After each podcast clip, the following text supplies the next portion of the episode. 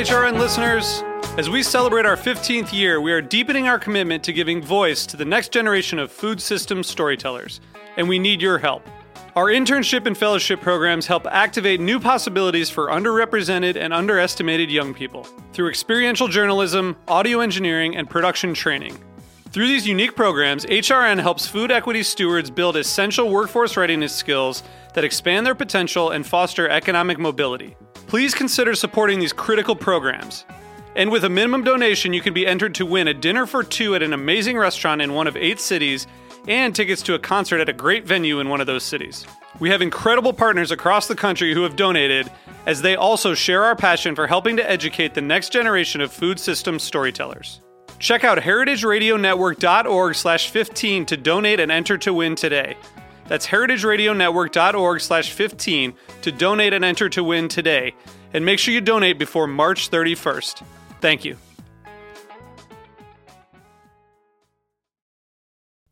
Today's program has been brought to you by Heritage Foods USA, the nation's largest distributor of heritage breed pigs and turkeys. For more information, visit heritagefoodsusa.com.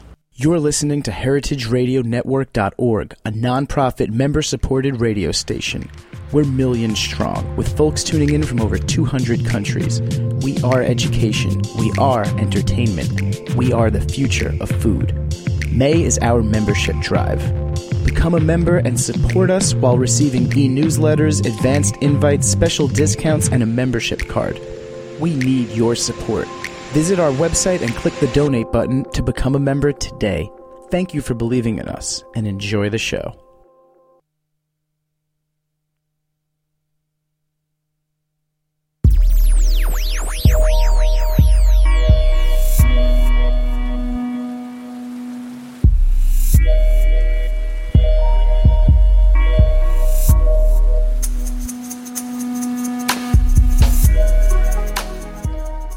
Thank you for tuning in to the Heritage Radio Network. You're listening to the Farm Report. I'm your host today, Erin Fairbanks, and we are coming to you live from the back of Roberta's Pizza in beautiful Bushwick, Brooklyn. And we're taking a little trip to northern Arizona today. We are on the line with Chef John Sharpe of the Turquoise Room. John, thanks for joining us. Uh, thank you, Erin. It's uh, a pleasure, and I'm honored to be a part of the program. So I am really excited to learn a little bit more about, um, you know, your restaurant, but also kind of the agricultural community in your region. I don't really know much about Northern Arizona, so before we kind of tuck into that, maybe you can give us just a just a brief hint of of your biography and how you came to be cooking in the region. okay, well, I'll try and be as brief as possible. Um, I'm uh, a traditionally trained European chef. I was born in England, um, trained as a chef in England, both uh, um, in a uh, an apprenticeship program in the 60s and uh, college at the same time. Moved to Switzerland when I was 19. Uh, started my apprenticeship when I was 15. Uh, moved to Switzerland when I was 19. Worked uh, in Switzerland and some other countries. I uh, went back to England for a short time, and then I came to America uh, in the early 70s um, as an aspiring chef. Not originally intending to stay here, visit, but eventually, I, of course, I did, and I've been here ever since. Spent uh, a number of years, uh, 16, 17 years in the greater Los Angeles area, and then um, um, 20 years in Orange County. Uh, I uh, opened my first restaurant in Beverly Hills in 1977, and uh, my second one in Dana Point, uh, California, in 1981.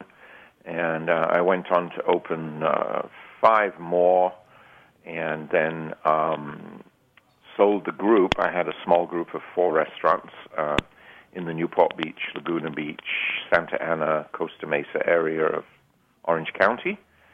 Um, and then uh, I was 54 at that time in 2000, and um, my wife and I very happily decided we'd had enough of living in the megalopolis of Los Angeles and um, short story is that the La Posada Hotel in Winslow, Arizona, which had been closed for 40 years, originally built by the Santa Fe Railway designed by the very famous architect Mary Jane Colter. Uh, the hotel was considered, is considered her pièce de résistance, her masterpiece, if you will. Um, was the only complete hotel property, uh, the last complete hotel property ever designed for the Fred Harvey Company by the Santa Fe Railway, and um, it opened in 1930 um, and closed in 1957. Alan and Tina, who were friends of ours in Orange County, they came up here to take over the restoration of the project and ownership of the project in 1997. Um, Alan's vision had always been to have me there, and he got his wish. In uh, January of 2000, we came to Winslow, which is, um, give people an idea, Winslow, Arizona is 60 miles or so east of Flagstaff, Arizona, um, on I 40, the highway that runs directly across the country. We're 160 miles north of Phoenix, and we are at an altitude of 5,000 feet. Flagstaff being, in general, between 7,000 and 7,500 feet above sea level, with a mountain range that goes up to 13,000. Uh, not many people think of Arizona as having 13,000 foot mountain, but we do, and uh, we have a lot of skiing there, of course, and wonderful um, biking and so on. But uh, anyway, we came out in uh, January of 2000 originally just to help Alan with the idea of maybe he could put a restaurant in this uh, very, very beaten up, very decrepit, very broken down shell of what was once a glorious property.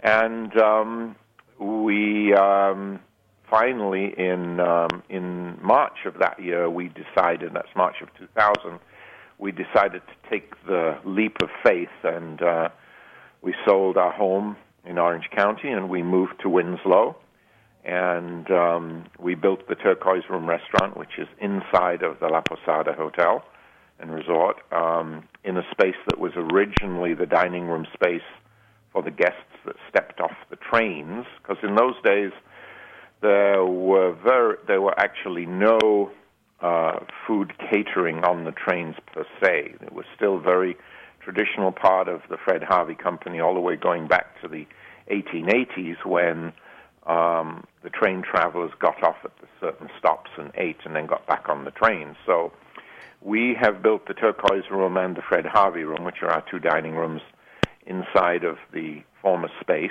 and uh, we opened on October 10th, 2000. That's that's how we got to Winslow.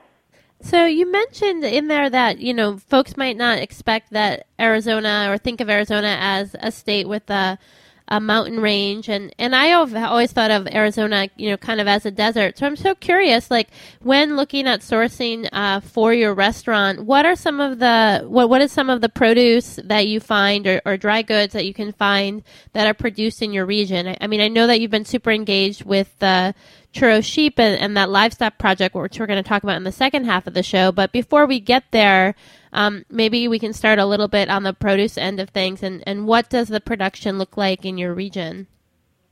The production is incredibly prolific in our region. Actually, it's very, what you said is quite natural. Most people don't expect us to be rich in produce, but, um, you know, you have to separate it into two categories. First of all, the Yuma area of Arizona, the more southern part of Arizona, is still the largest lettuce growing area in America, uh, along with corn and, and lots of other field crops. Uh, I have an organic farm, McClendon's Select, Bob McClendon's farm, which is in Peoria, Phoenix, which is, granted, it is 170 miles from my restaurant, but um, it provides me with organic produce throughout the winter because – it is in Phoenix, and it's uh, about 500 feet above sea level. Um, and its prime growing time is the winter time. It also grows in the summer, but he grows in the summertime also. But the the most prolific time is in the winter. So we have this incredible array of crops coming from uh, farms in the Phoenix area throughout the winter, uh, all of which is Arizona grown. And then in the higher elevations, about uh, 90 miles to the southwest of me, is an area called Chino Valley, not to be confused with the California Chino Valley of northern San Diego County. Um, but our Chino Valley is is a wonderful microclimate on the wet side of the mountain range, um, at about uh, 4,000 feet, and then there are growing regions going south of there all the way through Prescott and south of Prescott, from about three to 5,000 feet. And those farmers, I have an array of farms that grow for me in that region and provide me with crops from uh, mid-May all the way into sometimes uh, as late as, as late October, and they are also now all of them uh, trying to branch out and um, do some covered crops for the winter months, even though they do get freezes at that elevation.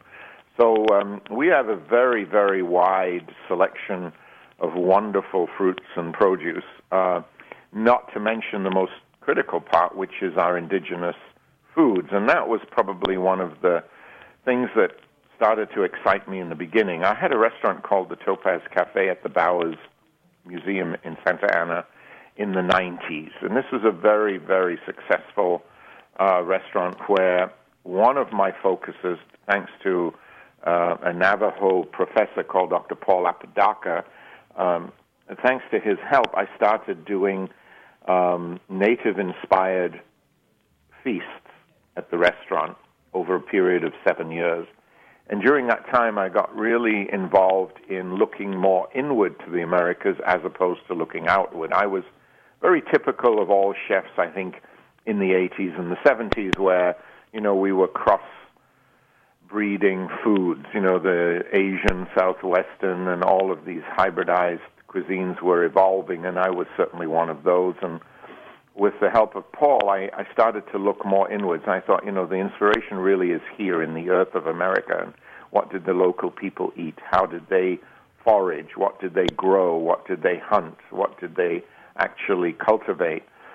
And um, I found myself doing that all the way through into into two, into uh, 2000 when I sold that group of restaurants, and then I find myself in Winslow, surrounded by um, Indian tribes. Um, you know, the Apache tribe to the south of me, the Papago tribe to the south of me, the Navajos, the Hopis to the north.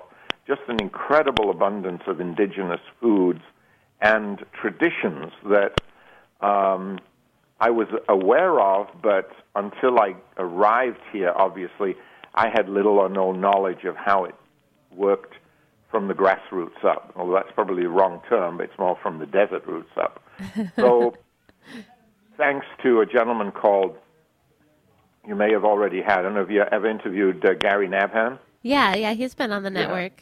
Yeah. yeah, I'm sure you have. Well, you know, Gary is is an absolutely amazing man, and he and I became friends um, very early in my in my uh, time in Winslow. We met in 2002, and he immediately brought me up to speed on what was available in the area. Everything from the Oda Odom tribe in the southern part of the state to the Hopis, um, to the Navajo Nation, and uh, as we'll talk later, the Churro Lamb Project, which was one of his uh, brainchilds. Not to forget the Native Seed Search, which Gary helped co-found, and you know, the Native Seed Search helped me uh, growing crops for myself as I did in the early days, and then uh, encouraging farmers to uh, go out and uh, use more of these native seeds as opposed to uh, other seeds that are available readily on the market. So, you know, when I got here, it was difficult. It was challenging. There wasn't a huge amount of um, of people growing. We started the farmers market in Flagstaff uh, in 2003, and um, it is now an absolutely incredible market. It will open May 26th of this year, and the market sales have grown uh, every single year. I mean, it's just amazing. We have more farmers each year. We have more restaurants taking part. When I went there the first year, I was the only restaurant buying on that market. I was the only chef there every Sunday morning at eight o'clock, and um, you know we now have a few chefs in from uh, Flagstaff that are taking part. So we're very encouraged by that, um, and, and that provides me with an incredible array of everything from uh, Hopi corn to heirloom tomatoes to okra, um, you know, all of the lettuce crops, uh, all of the specialty kales and chards and leeks and onions and garlic and and the most amazing array of peppers and chilies that you could ever imagine. I have one farmer in particularly particular, uh, Corey and Shanti Rad own a farm called Whipstone Farms in the Chino Valley in a town called, small village called Paulden, and they have uh, worked very carefully with me as being my one of my main providers. They uh, grow Corey plants a most amazing array of chilies every year. Many of them are dried for me, and I use them through the winter. But when the fresh ones come up, I mean, it's it's an absolute bonanza. And then as well, they, uh, like Bob McClendon at McClendon Select, they also plant very specific varieties of squash that grow very large male blossoms um, because my number one selling appetizer beginning next week actually I'll get the first of the squash blossoms from McClendon um, in time for Mother's Day will be on my menu as long as weather permits. So usually nonstop, I have squash blossoms being harvested in Arizona, um, and I will sell 100 to 150 orders. That's anywhere up to six, seven hundred blossoms a week at the restaurant uh, all summer long. So you can imagine that's a huge amount of squash growing in the ground. Just to give you an idea of how prolific our farming network is. So um, it's very exciting now, actually, very rewarding, um, and and it's always changing. It's always improving. We're always able to add, you know, more uh, products. The gill feather rutabaga came to us a couple of years ago, which is new and exciting. The uh, Spigarella green from Italy, we also started getting that about three years ago. So, you know, every year we get something new, something different. Nepalita mint from Italy, and you know, all kinds of things keep coming on the markets, which make it very, very exciting, very rewarding. It sounds delicious. I mean, you're definitely painting a, a lovely and very, what sounds like very edible landscape. Well, we're just going to move to a, a brief break. When we come back, I want to talk a little bit more about the Navajo churro sheep. So hang tight. We will be back in just a moment. Thank you, Erin.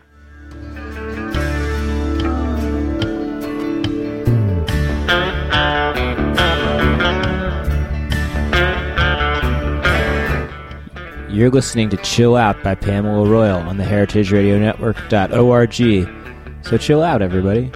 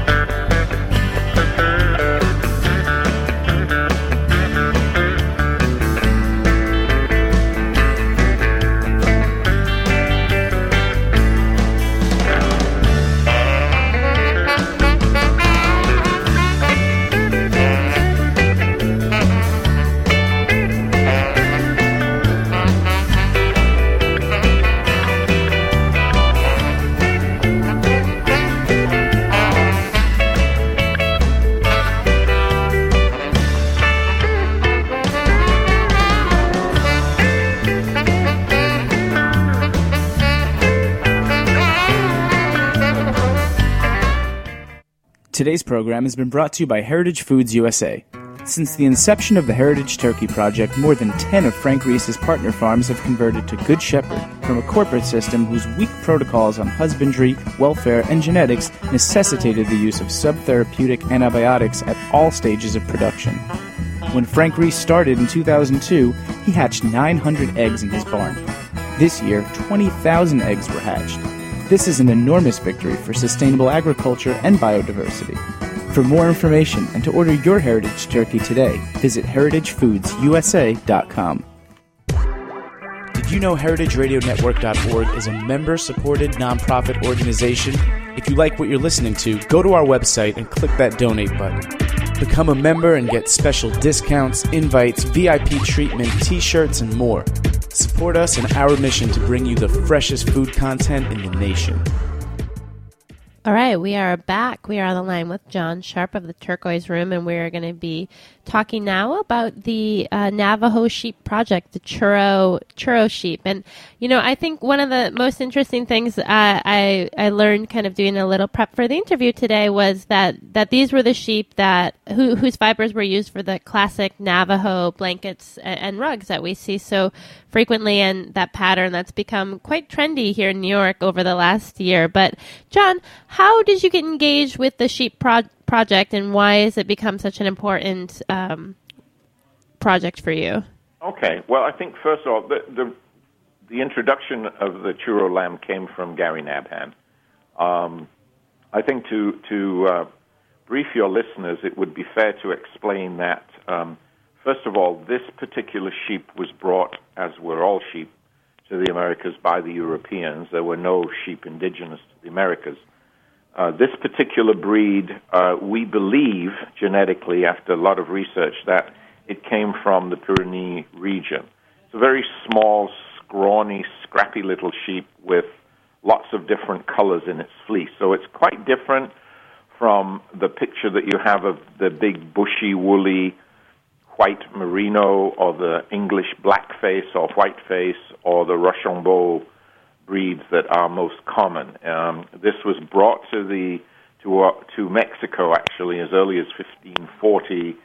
Um, it made its way up into what is now New Mexico, which used to be Mexico, of course, um, and was very well established by the early 1600s. Uh, it was then uh, readily used by the natives in uh, the New Mexico region to weave their blankets. These were Pueblo Indians primarily, which uh, was were all pretty much um, taken over by the Jesuits, and uh, missions were built in their communities, and these sheep were raised, and then they went on to learn how to weave. The Navajos, who were well ensconced west of that, those people, they started to uh, raid that region and bring the this particular sheep into their land, which was not a reservation then, of course, it was simply where the Navajos lived. The weaving has continued ever since then. The lamb of choice for the Navajos was always this little churro sheep, which gave off beautiful grays, bronzes, browns, blacks, almost every color you can imagine, um, earth colors, um, during its breeding process. And uh, it was very nearly obliterated from the region. I won't get into the history of that because uh, rather distasteful story, but um, it, it almost disappeared until uh, quite recently, until the 80s, 1980s, when, uh, along with Gary and, and a number of other people, people they started to see its its importance. There were little pockets of this breed saved by the Navajos in very remote regions on the reservation. Now, it's also important that people understand that primarily this breed was used for weaving. It was also a major food source uh, for the tribal people and was a major part of their ceremonies in terms of its use. So it, it has a very um, significant role in Diné or Navajo life. It is part of the Diné tradition, it's part of their spiritual belief. It is extremely iconic to them. It's not just something to weave with and eat. I mean, it, it has huge um, spiritual significance and, and uh, symbolic significance in their lifestyles. So to be able to use this as a food source is something that I take very seriously. It's very humbling, and, and it's a real honor to be able to serve this lamb as I do 365 days a year. You know, so if we, that's a little bit of the background and the history of it, but if we if we fast forward to about 2003, that's when I first tasted it. Um, Gary introduced me to it, and at that point, um, I started to work and speak with shepherds. I would show up at all of the meetings that they had. Uh, there are two primary organizations founded on the reservation. One is called Sheep is Life, which is basically part of the traditional heritage that I was just explaining about the Navajos. They believe that the sheep is um, a major source of their lives. And then the other one is the Navajo Churro Lamb Association. So I went to a lot of those meetings, started to introduce myself to shepherds with the help of Gary, and through that made some connections, uh, got a few lambs here and there, very sporadic, very um, uneven. Um, couple of lambs here, then three, then six, then zero, and so it went on. But uh, today, um, I have two female shepherds who are, of course, weavers as well, uh, that raise lambs for me, and then I have three male shepherds uh, who also raise lambs for me. Uh, and they are also uh, weavers. One of them is a traditional medicine man in the uh, Shiprock area, um, Ron Garnanez, and um, I have Roy Kady Jr., who's a very, very famous uh, weaver, and Irene Benali and Colleen Bayakedi. These are um, some of my uh, my uh, providers, and then I have one other provider who has another interesting history. He is a sixth generation New Mexican um, Chicano. He his family was part of the land grant process when New Mexico the land in New Mexico was bought by the American government and, and brought into the states. And um, his name is Antonio Manzanares, and he and his wife Molly run a lot of sheep in New Mexico. And um, part of what they do, although a much minor part, is they run a flock of about 100, 150 churros, and I buy from them also. And and these are all, you know, come to me at different times of the year. Um, they are transported just so everyone gets an idea of how how I handle this, uh, because I think it's an important part of of how this has evolved. Um, I only have two uh, processing centers or slaughterhouses to use. One is in uh, one is in uh, Utah, and the other is in is in uh, Colorado. I don't have a slaughterhouse in Arizona that is USDA approved, so uh, or even state approved in northern Arizona so that I can have the animals processed legally and use them for for retail sales. So um, I have two places, and uh, what happens is the shepherds uh, take the lambs themselves up to these either of these two processing plants. One is Blue Mountain Meat in Utah, and the other one is Sunnyside Meat in Durango, Colorado. So they'll drive a couple of hours uh, or three hours, drop the lambs off, and um, then they are processed. Uh, sometimes they will stay till the next day and buy the fleeces back from the processor. Very often they'll do that, although they usually take them. Obviously, they're well shorn when they take them there. There's no there's no wool left on the animals, basically.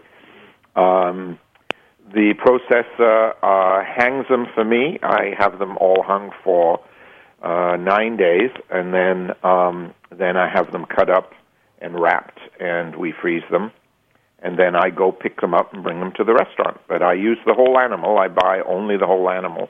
And the way it works from um, um, from a business perspective is this: um, I pay for the slaughter and the processing of the animals, and then when I get the hang weight, that is the net hanging weight of the carcass, I pay the shepherd a fee for that. I pay them an agreed to fee per pound for the hanging weight of the lambs. So the shepherds get, if you compare what I pay them uh, for the meat compared to what they would get if they took it to the local uh, reservation auction, they get about twice as much per animal from me than they would at the auction. Wow.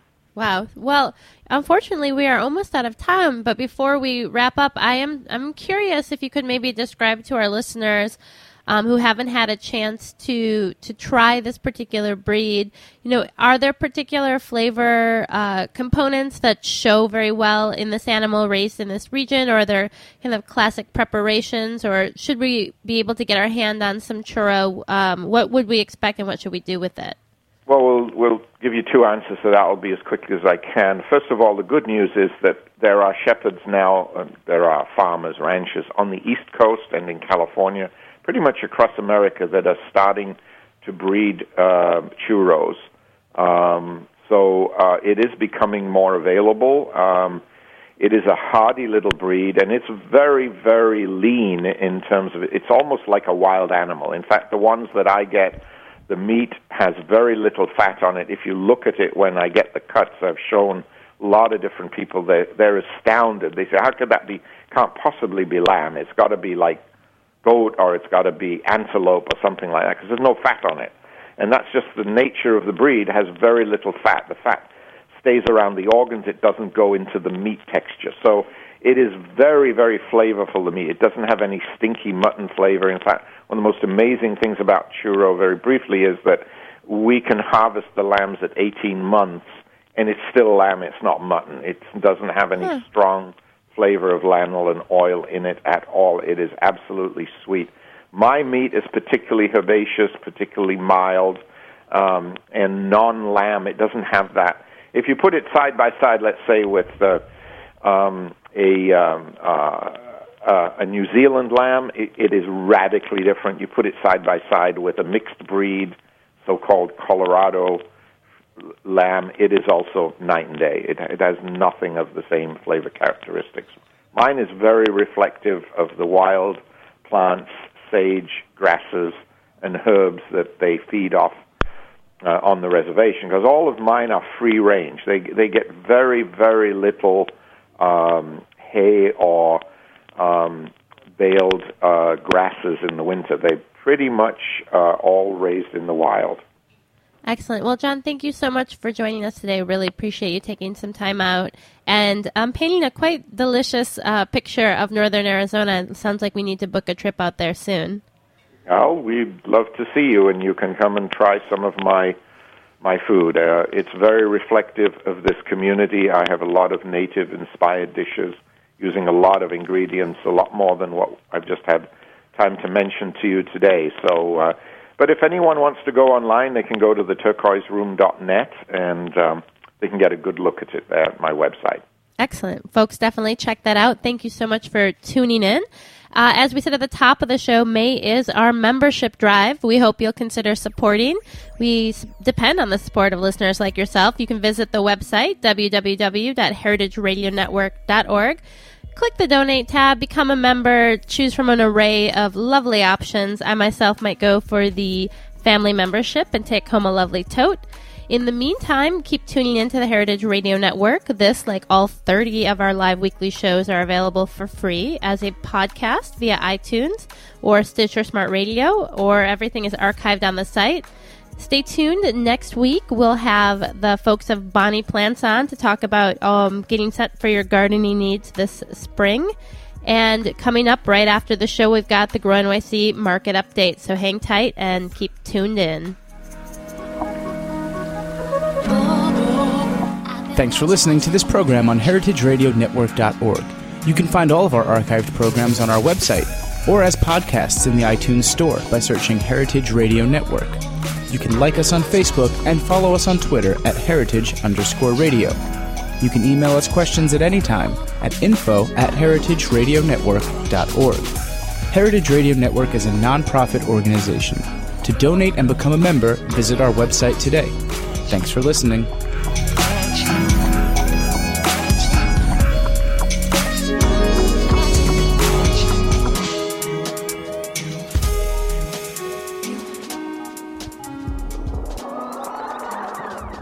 What's hot at the green market? You're about to find out now.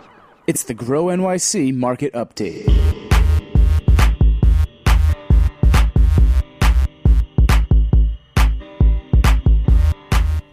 All right. Thanks for tuning in. It's a another day, another beautiful day here at Roberta's Pizza, and we are about to start the Grow NYC Market update. This week, we are taking a trip uptown. Where are we heading?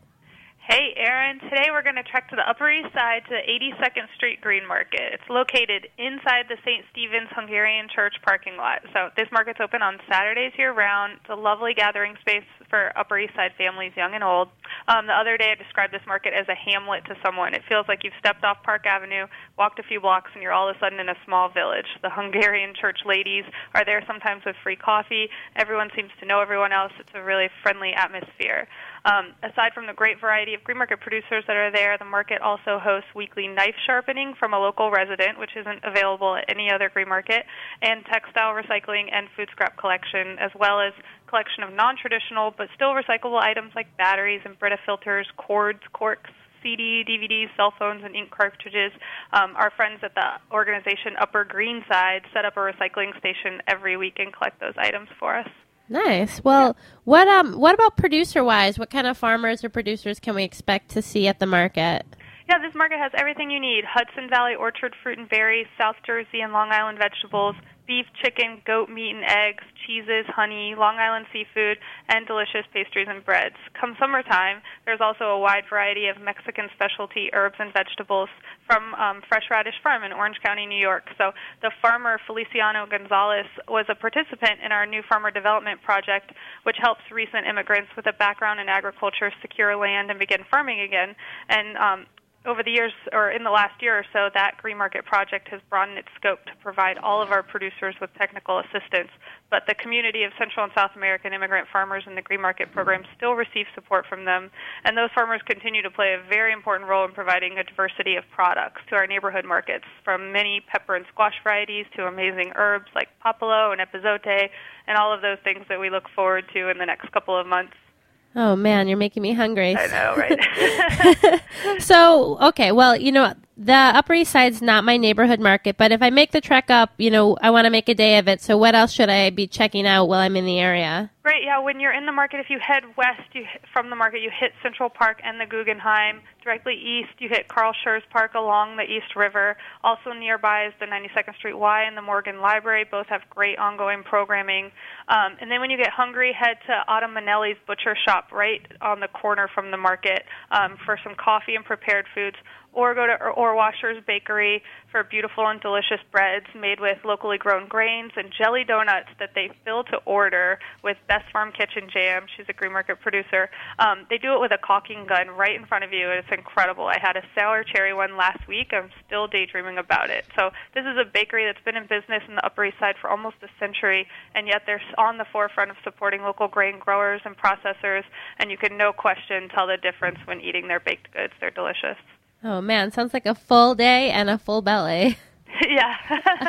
um, all right. Well, other other activities, other stuff going on at other markets. What should we be keeping our calendar free for? Yeah, I just heard you say it's it's beautiful out there at Roberta's today, and I bet it is. We're in our office, but we have a big window, and I can see it's gorgeous, and spring is definitely here. So our markets are slowly opening for the season. Bartel Pritchard Market in the southwest corner of Prospect Park opened yesterday. It's a Wednesday market. Um, our St. George Market in Staten Island opens this Saturday. This week at the market, I saw a lot of asparagus and ramps, and a couple of producers even had rhubarb and fiddleheads. So the weather promises to stay gorgeous all weekend, so plenty of opportunities to load up on all those spring ingredients before they're gone. Um, then starting tonight is Food Book Fair. Of course, I know you guys are doing a lot of programming there, and we're all really excited too. A ton of our staff are going to the panels. We even have a farmer, Keith Stewart, that's on a panel on Saturday morning. So um, foodbookfair.com is still listing the entire program, and you can buy tickets. Um, we're celebrating Mother's Day over the course of the next week with all kinds of gardening demos, and um, you know, depending on if you're going to make your mom brunch or you're going to bring her flowers, uh, we'll have everything you need at your market.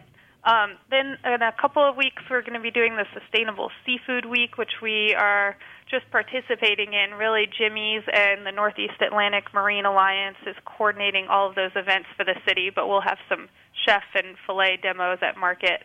Uh, and then coming up, and Jean will talk more about this next week, but we have our educated eater panel series. We're going to do a spring panel this year. We usually have them all in the fall, so that's kind of a treat for us. Um, it's going to be at the International Culinary Center, and the topic is international cuisine with local ingredients. So um, if you go to the events page on our website, you can find out more info and how to reserve a ticket for that. But it should be a really interesting talk with a lot of chefs from New York City that um, maybe cook international dishes but with local ingredients.